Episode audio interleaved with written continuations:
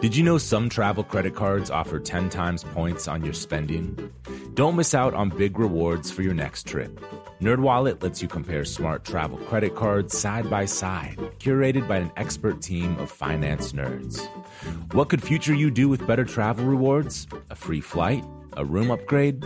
Don't wait to make smart financial decisions. Compare and find smarter credit cards, savings accounts, and more today at nerdwallet.com.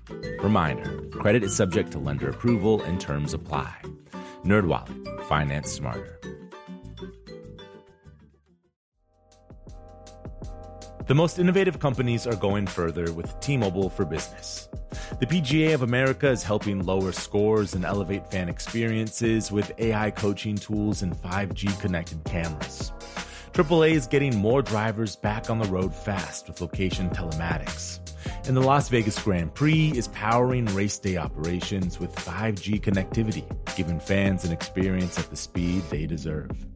This is accelerating innovation with T-Mobile for Business. Take your business further at tmobile.com slash now.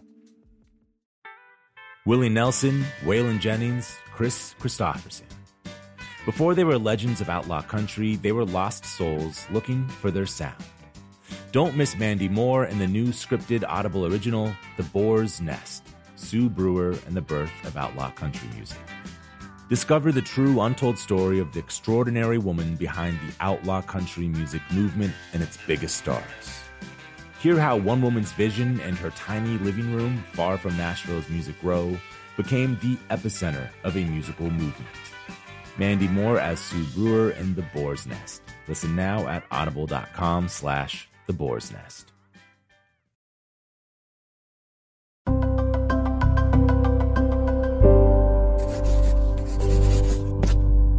Pushkin. Just a quick note here. You can listen to all of the music mentioned in this episode on our playlist, which you can find a link to in the show notes.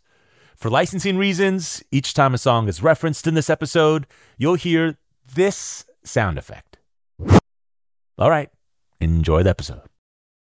On her debut album, Old Time Feeling, S.G. Goodman turns traditional Southern storytelling on its head with songs that present a deeper, more complex look at life below the Mason Dixon line.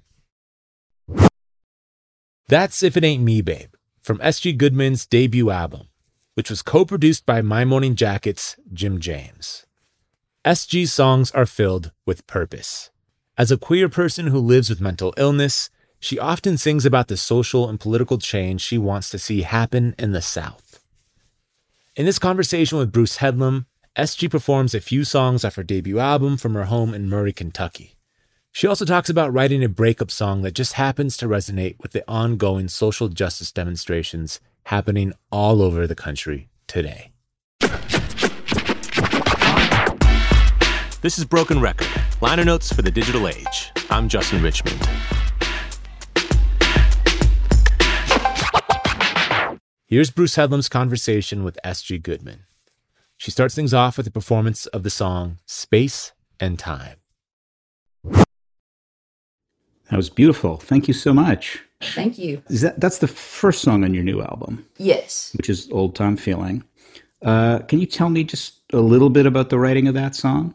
Oh yeah. So this song, you know, a lot of people think of it as general love song and um, and I don't mind that at all. You know, uh, artists really aren't in control of how people interpret their work. Um, but that really wasn't. I guess you could say it was a love love song in a particular way, but that was at a written in a particular time in my life where I was struggling with mental health and.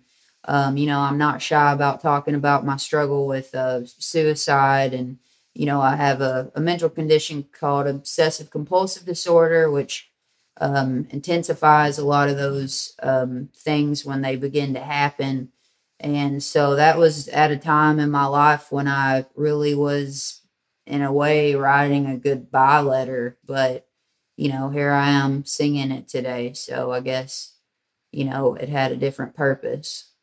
Mm-hmm. What was going on at that point in your life? Were there situations that exacerbated your condition, or was it just a result of the things you deal with every day?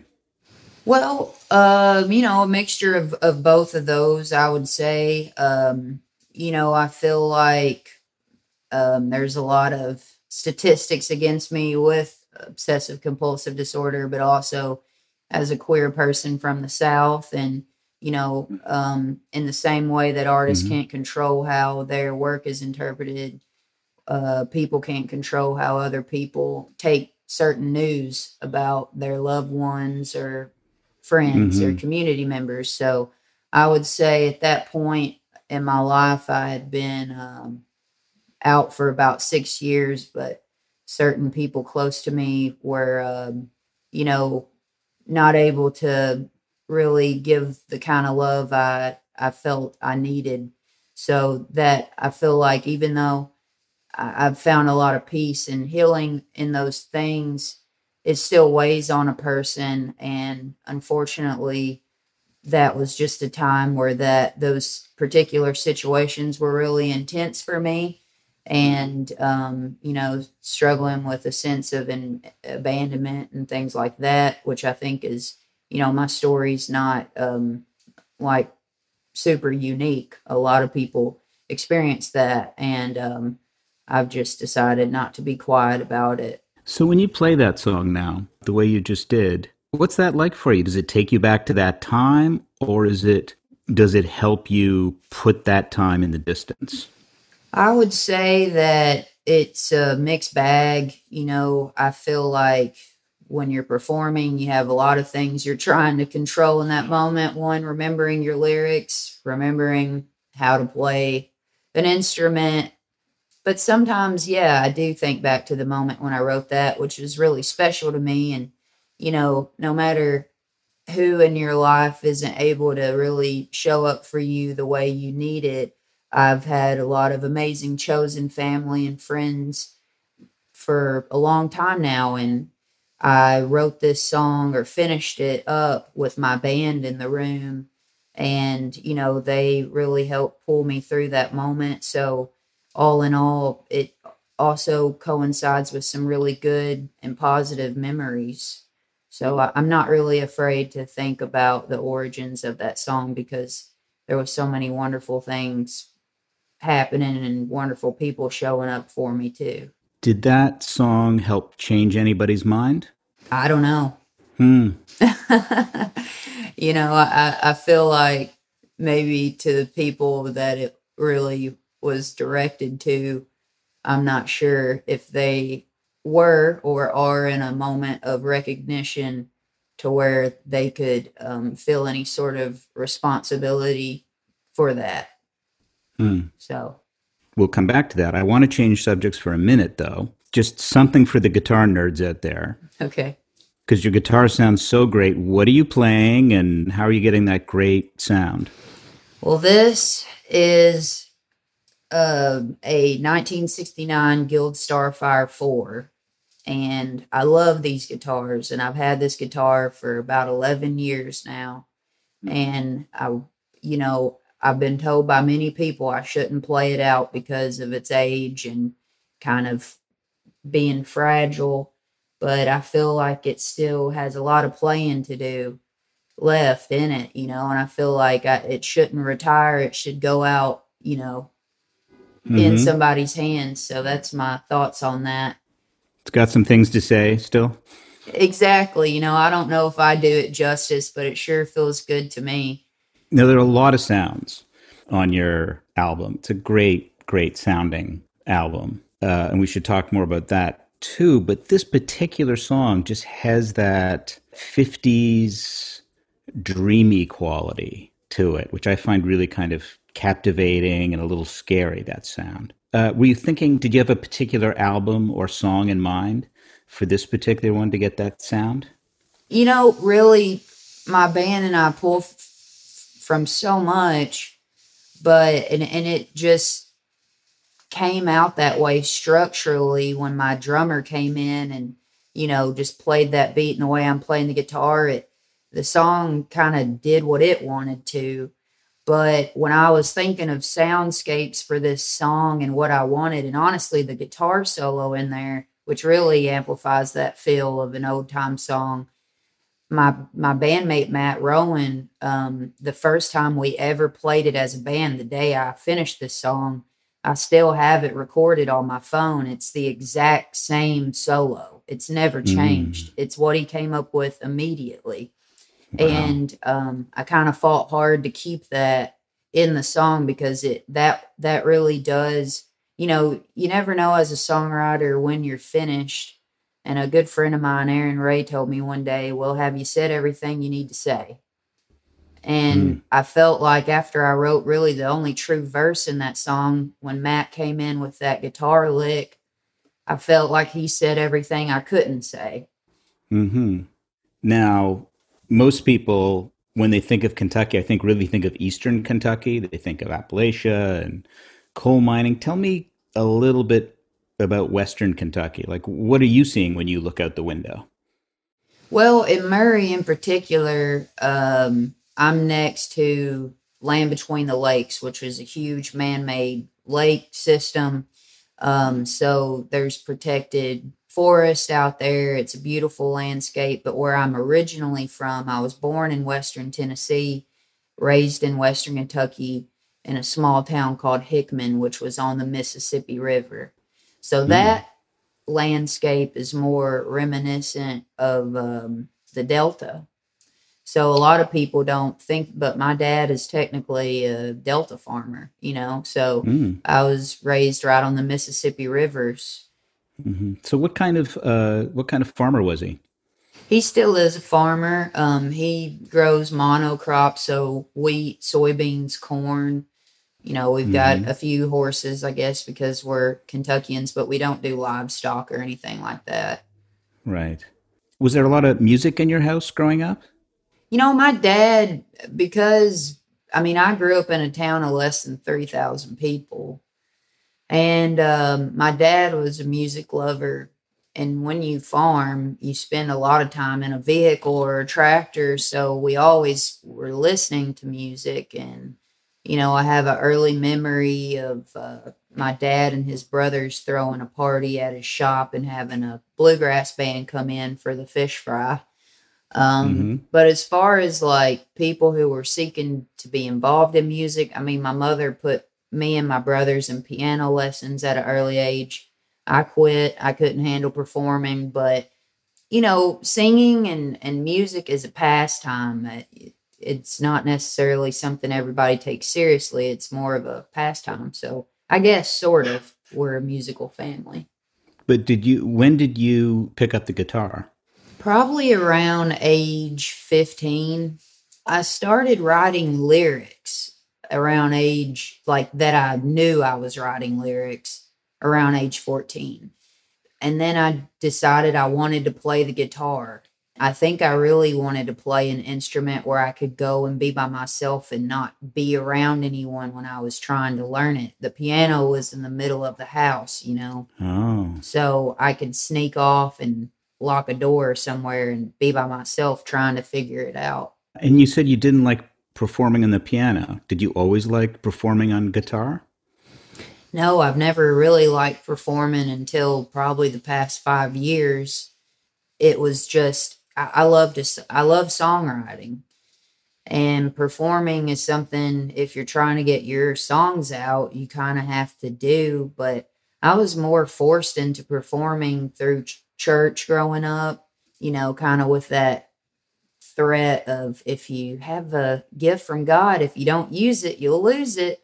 You know, I was Mhm. raised in a real conservative house. And so performing was something I grew to love. Do you like it now? I do. And I really have found that I really miss it. I guess I suffer from imposter syndrome when it comes to performances. But Mhm. now I feel like these last several months have made me realize that, well, maybe I am a performer. We'll be right back with Bruce Headlam's conversation with SG after the break. Reboot your credit card with Apple Card, the only credit card designed for iPhone. It gives you up to 3% daily cash back on every purchase. Plus, Apple Card has no fees, not even hidden ones. Apply for Apple Card now in the Wallet app on iPhone. Apple Card issued by Goldman Sachs Bank USA, Salt Lake City branch, subject to credit approval. Variable APRs for Apple Card range from 19.24% to 29.49% based on credit worthiness. Rates as of February 1st, 2024. Terms and more at applecard.com. Snagajob is where America goes to hire, with the deepest talent pool in hourly hiring. With access to over 6 million active hourly workers, Snagajob is the all in one solution for hiring high quality employees who can cover all your needs on demand, temp to hire, part time, or full time. You name the position warehouse worker, retail associate, grocery store clerk, fitness trainer, baker, stylist, bellhop, podcast producer. Yeah, Snagajob's got a worker for that. With their easy to use platform, you're able to seamlessly post and fill available positions quickly with a dedicated customer support team to provide all the help you need along the way. Kind of nice knowing you have a talent pool like that in your own backyard, right? Snagajob is the partner you need to keep your business running smoothly. Visit snagajob.com or text snag to 242 424 to talk to an expert. Snagajob.com, where America goes to hire. Hello, hello. This is Malcolm Gladwell from Revisionist History. In my book, David and Goliath, I tried to figure out how some people find the strength to take on the established way of thinking and turn it upside down. What does it take to be a disruptor? And I concluded that a disruptor is someone with a rare combination of three traits. First, you have to be open. You have to be willing to see and do things in new ways. Secondly, you have to be conscientious, to follow through and make things happen. Those two are obvious. But the third one is the crucial one. You have to be willing to do what you think is right, even when everyone around you thinks you're an idiot. There isn't a brilliant innovator in history who wasn't surrounded by naysayers. Most of us can't take that kind of criticism and we fold, but the disruptor doesn't. They soldier on. I've been looking at disruptors and their success stories a lot lately, partly because I'm working on a follow up to the tipping point, and market disruption plays a key role in how ideas take off but also because I'm going to be the keynote speaker at this year's Unconventional Awards from T Mobile for Business. It's an event where customers are recognized for kicking convention to the curb to elevate their company, while also doing meaningful things for their community and even the world. In fact, I'll be presenting the first ever Tipping Point designation, a new special distinction honoring one entrant that sparked transformative change for their organization. If this event sounds like your thing, I encourage you to find out more or even enter the unconventional awards to be recognized for your disruptive thinking. Win a donation to a charity of your choice, and much more. You can enter before July 31st at tmobile.com slash unconventional awards. That's tmobile.com slash unconventional awards. I'll save you a seat. We're back with S.G. Goodman. I'm sure when you thought about putting out your first album, you weren't thinking, you know, I'll put it out in the middle of a pandemic when there's protests all across the country and a very contentious election. You, you probably weren't thinking that way. Yeah, you know, I wasn't born a fortune teller, so, uh, but uh, what can you do? We did the best we could with the circumstances, and I don't have any problem, uh, you know, putting out music while there's protests or when some, you know, people need to hear people from the South who are of the progressive persuasion. So I, I feel like my album has a place in this moment. We should talk a little more about the moment, but would you like to do another song for us? Sure. This one's called Old Time Feeling, the title track from my album. Thank you. Thank you. Uh, the record version of that is very, very uh, aggressive. A lot of guitar. It's probably the most aggressive song on the album. It's terrific. Um, but I love that version. Thank you.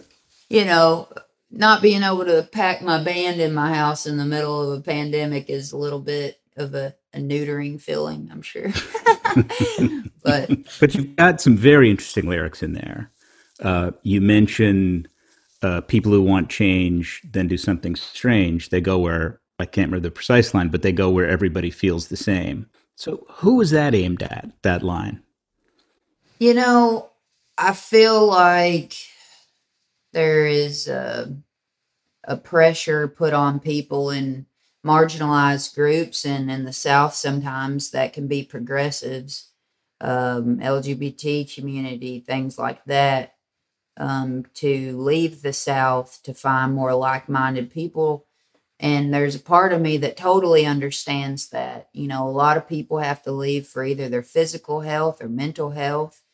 But what happens is there is little to no representation for those groups or those ideals. And I really believe change comes from people seeing you live it out to your neighbors.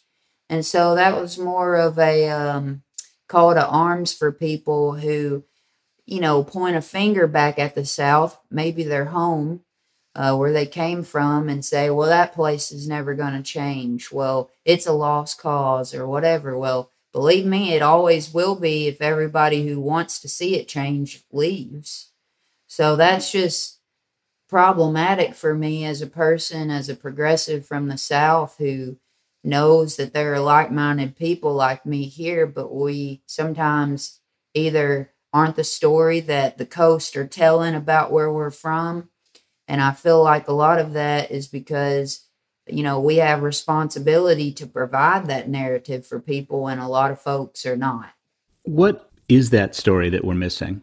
Well, I, I would say, you know, that there are a lot of progressive initiatives in the South there are a lot of people who are not um, subject or well they are subject but they're not victim to the conditioning that people from rural places and the south have experienced through politicians and through these narratives from people on the outside. And you know but because those initiatives do not play into those stereotypes we don't you know, get the attention that we deserve.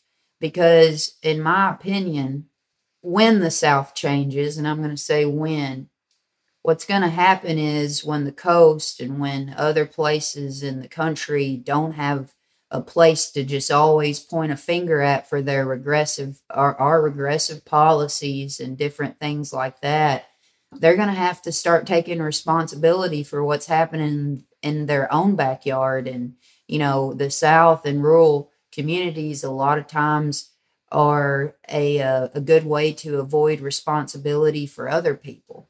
Hmm. You're also speaking right now as a white Southerner, and that's tricky territory right now because Confederate monuments are being torn down, and not you particularly, but but you know, white Southerners are you know accused of hanging on to these very sort of old prejudices. Is that fair, do you think? Well, I would say in a large part, yeah. You're going to hmm. have to take, you know, responsibility for that. But once again, you should know, even in my little town of Murray, we gather around our Confederate monument or pushing for change every Saturday morning, leading marches. You know, there's a lot of folks here who are calling out grandpa at the table for saying a racial slur. You know, there's a lot of complexity, uh, I feel, and responsibility on white people who know what's being said behind closed doors in their homes and uh, when they're hanging out with other white friends. You know, white supremacy and uh, racism is a white person's problem. Mm-hmm. We're we're keeping it alive, and it's our our job to, uh, you know, work on eradicating that because, you know, we're the ones imposing the consequences. So yes, I do feel like, unfortunately, I, I think there's there's responsibility there that we can't deny in any way, and I wouldn't ever try to. That's a, a great answer. Thank you very much. I joked earlier about you releasing this album in the middle of a pandemic, but there are a lot of songs here that would seem to kind of address the current moment. The the song about, you know, burning a city down in your name, of course, suddenly has. Well, you tell me, what were you thinking about when you wrote that song? Nothing about where you're going with it, but uh, uh, you know, I was experiencing a heartbreak, and I Mhm. think uh, you know, as a person who's been in counseling for many years, and you understand how uh, when you're experiencing trauma, sometimes other traumas come up in that experience. And so I have some biblical analogies. I have uh, a reference to a true story about my father who was severely burned while um, burning off of a, a wheat field one time. Oh. And um, so, you know, I, I get where you're going at right now, I think, but uh, um, you know, like I said earlier, I'm not a fortune teller, so there was no way of me uh, knowing that that could be applicable to any current events. Now I realize you haven't been able to play in public, but it's it's hard not to think of the song that way. Um, it's hard not to think of George Floyd, Breonna Taylor, and you know many of the protests. And of course, I should say I'm not saying that protesters are the ones burning down things. Mhm. um, far from it. But does this album? It feels political to me, and I know it wasn't written that way. And a lot of great love songs and a lot of great songs can feel political, even though they were very personal. Has the meaning of any of this changed for you? Is it a different feeling playing these songs now? Do they feel bigger or more social? I mean, in my opinion, you know, like old time feeling, I think I wrote that in 2017. The, Mhm. What you're seeing right now, and everybody should understand, uh, I didn't have to have current events to give me inspiration for what's happening right now. This has been happening for a long time. You know, my feelings about the South and the change that needs to happen uh, didn't come two months ago. It, it I, I've lived here all my life. You know, I'm I'm just writing on my life experiences. So, sure. I mean, you know, like I said, I don't I I don't waste any time thinking about how people will interpret a thing. I think that's interesting. You're the first person who's ever brought my attention to the possible relevance of, of those words. So yeah, these are these are rough times, but I feel like there's a lot more uh, you know important voices and messages being said right now, and I'm not going to try to co-opt them and make my music fit into that narrative. You mentioned there's some biblical references in some of your songs, including Burn Down the City. Uh, are there other books that have influenced you with your lyrics? Because your lyrics are very literary. I don't mean that they're precious, but that they they have a certain kind of almost novel like feeling to them. Well, so one of my writing mentors is a, a man by the name of Dale Ray Phillips. He was a Pulitzer Prize nominee for his collection of short stories, My People's Waltz, which anybody listening I highly recommend. When I, I took classes from him, but we've been friends, you know, really close ever since I graduated college. And he came to me one day and he said, All right, I need you to do something for me. Never read Flannery O'Connor again. You have figured it out.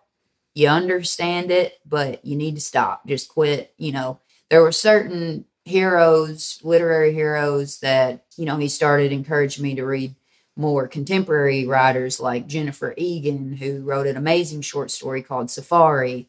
You find that in some of the New Yorker archives and things like that. But I don't know. I, I read a lot of different things and I love stories. And when you're a Southerner, stories pass the time. And I grew up with amazing storytellers, you know, oral stories. Mhm. So I'd, I'd have to give a lot of credit to, to people that I grew up around. Was your father one of those? Was he a good storyteller? he is a good storyteller. There there's a lot of great storytellers. I I grew up across the street from a lady named uh, Miss Miss Betty um, McMullen, but she was Miss Betty Thomas, and our family was connected because my grandfather used his GI Bill to buy out her father who he worked for as a farmhand, he bought Mr. Thomas's farm equipment. And that's how my family got into farming. They were sharecroppers.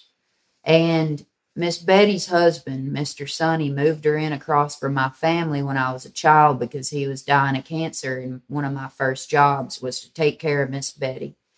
And she's the one who I can thank for turning me on to a lot of my old country heroes like Lefty Frizzell, Hank Sr., Patsy Cline, because her family during the depression had had money compared to everyone else. So she actually got to go to some of these concerts and would tell me these stories.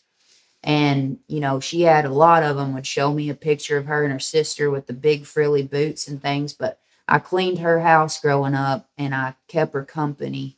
So I had a lot of these weird stories about her going and seeing Jerry Lee Lewis taking a train to Union City, which is now just a 15 minute drive, my closest Walmart. Uh, and um, there was a lot of rich storytellers around me growing up. We're going to take a quick break, but we'll be back with S.G. Goodman.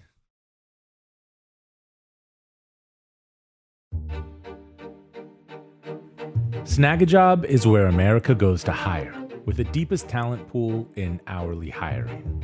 With access to over 6 million active hourly workers, Snagajob is the all in one solution for hiring high quality employees who can cover all your needs on demand, temp to hire, part time, or full time. You name the position warehouse worker, retail associate, grocery store clerk, fitness trainer, baker, stylist, bellhop, podcast producer. Yeah, Snagajob's got a worker for that. With their easy to use platform, you're able to seamlessly post and fill available positions quickly with a dedicated customer support team to provide all the help you need along the way. Kind of nice knowing you have a talent pool like that in your own backyard, right? Snagajob is the partner you need to keep your business running smoothly. Visit snagajob.com or text snag to 242 424 to talk to an expert. Snagajob.com, where America goes to hire. Hello, hello. Malcolm Gladwell here from Revisionist History, my podcast about the overlooked and the misunderstood. A couple of years ago, I wrote a book called Outliers. It was about exceptional people, the ones who operate at the outer edges of human performance. Outliers fascinate me. And last year, I discovered an outlier in the form of a community organization Washington State's City of Bellevue. The city wanted to improve public safety by making their roads safer so they created something that no one had ever built before a platform that gave road users warnings of any dangers ahead in real time. How did they build it? By using a combination of technologies the cellular vehicle to everything network, T Mobile's 5G network, and 5G connected cameras. People driving, bicycling, walking, running, can't forget people running, and people operating the transportation network now had a way to prevent crashes. It's been a huge success. The City of Bellevue earned first place in the community category at the T Mobile for Business Unconventional Awards, an event that celebrates T Mobile customers who've dared to innovate for the sake of meaningful change. If you're a T Mobile for Business customer and your team has, like the City of Bellevue, innovated something really, really cool, I encourage you to enter.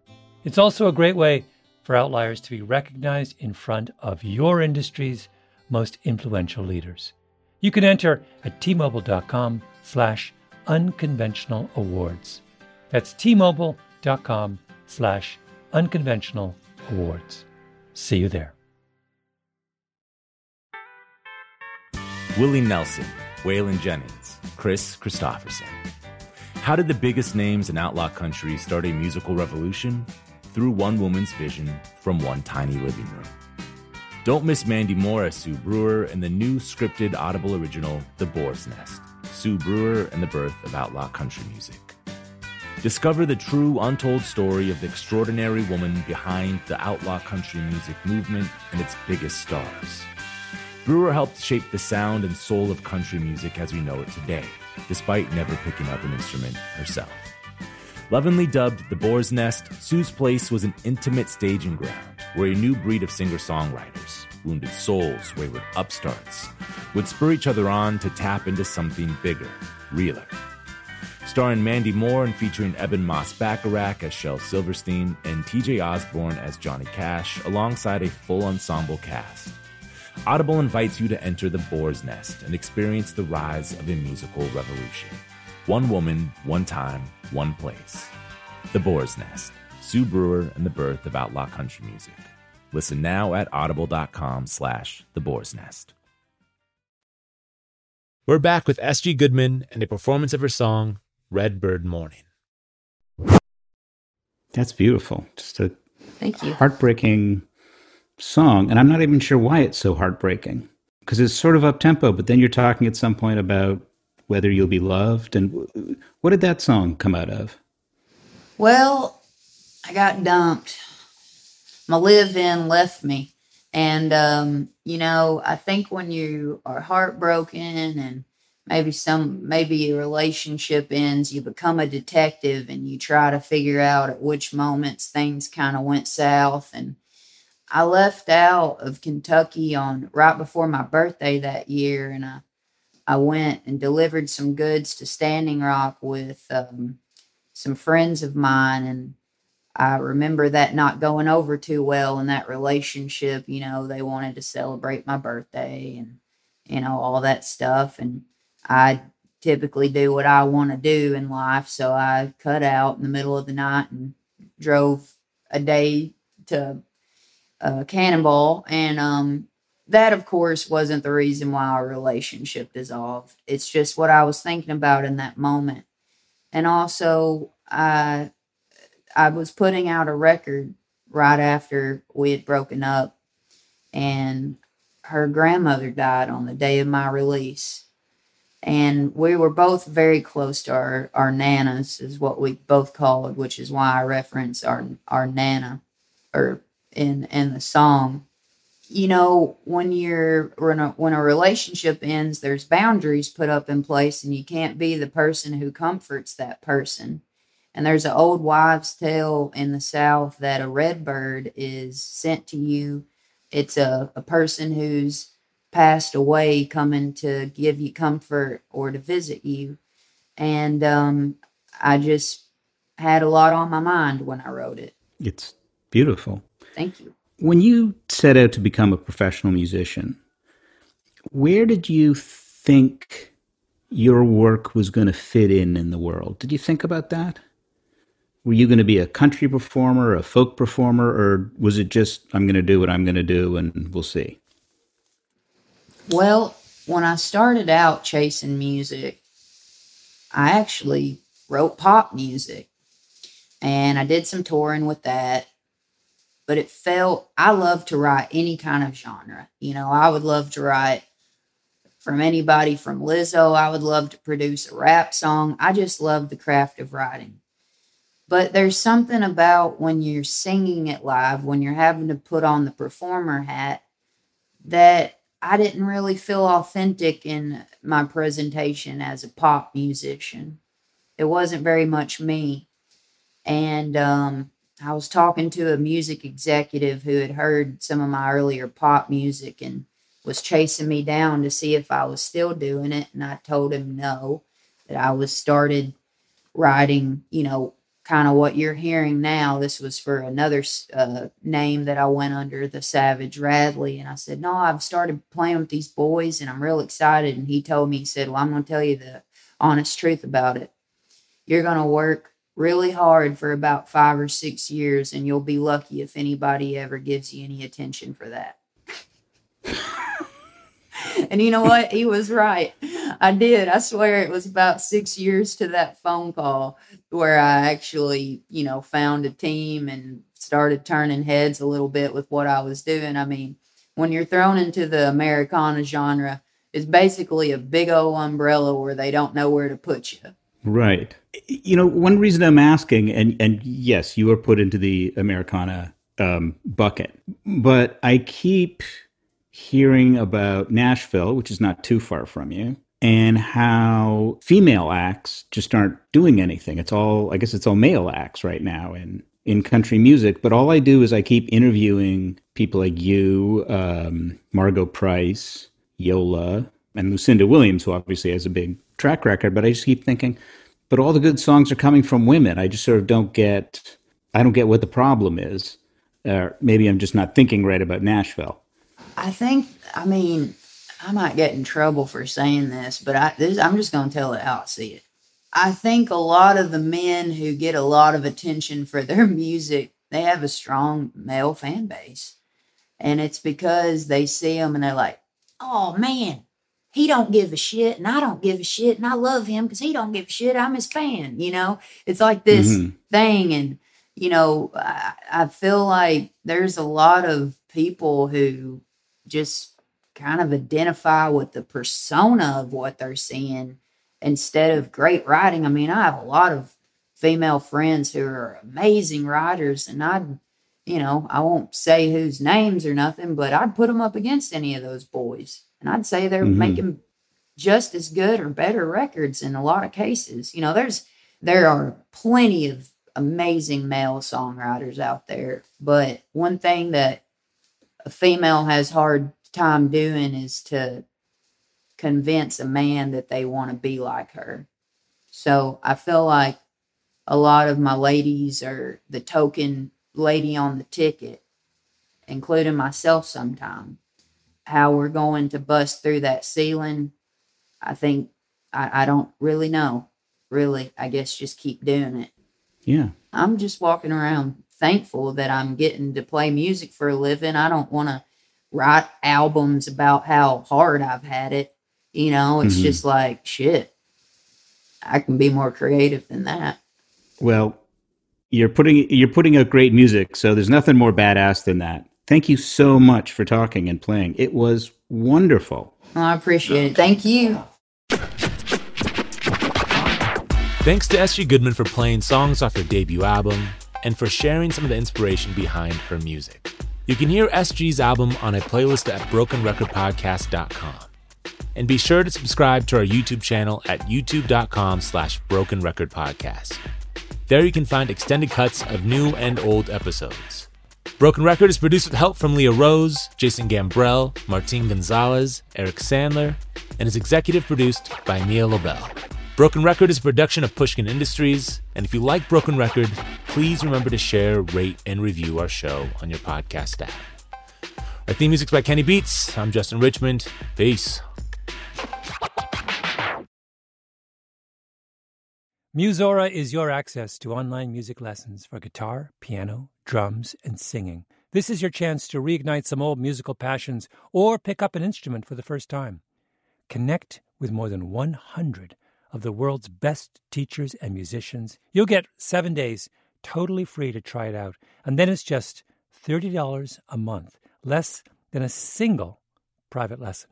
I mean, why do we do Broken Record? Not just because we love hearing from great musicians. We do it because we think that there is something beautiful about the appreciation of music. Don't you think we need more of that in our lives these days? That's the mission of Musora to inspire, educate, and connect musicians. Enjoy unlimited personal support, weekly live streams, student lesson plans. It's like having a personal music teacher, only much, much better. Just go to Musora.com, M U S O R A.com, to start a new musical journey today. The tradition of breaking tradition continues with the return of the unconventional awards from T Mobile for Business at Mobile World Congress. This is an event that celebrates innovators whose bold actions took their industries to new places. If that sounds like you and you're a T Mobile for Business customer, enter today. If you win, you'll be publicly honored amongst some of the most influential leaders in industry, and me, I'll be there too. Enter now at tmobile.com slash unconventional awards. See you there. Managing your diabetes just got easier. The powerful new Dexcom G7 lets you see your glucose numbers on your compatible watch and phone without finger sticks. And because Dexcom G7 is the most accurate CGM system, you can be confident in your food, exercise, and medication decisions. And all those decisions can lead to big results, like more time in range and lower A1C. Get started at Dexcom.com. Dexcom data on file 2023. If your glucose alerts and readings from the G7 do not match symptoms or expectations, use a blood glucose meter to make diabetes treatment decisions. For a list of compatible devices, visit Dexcom.com slash compatibility.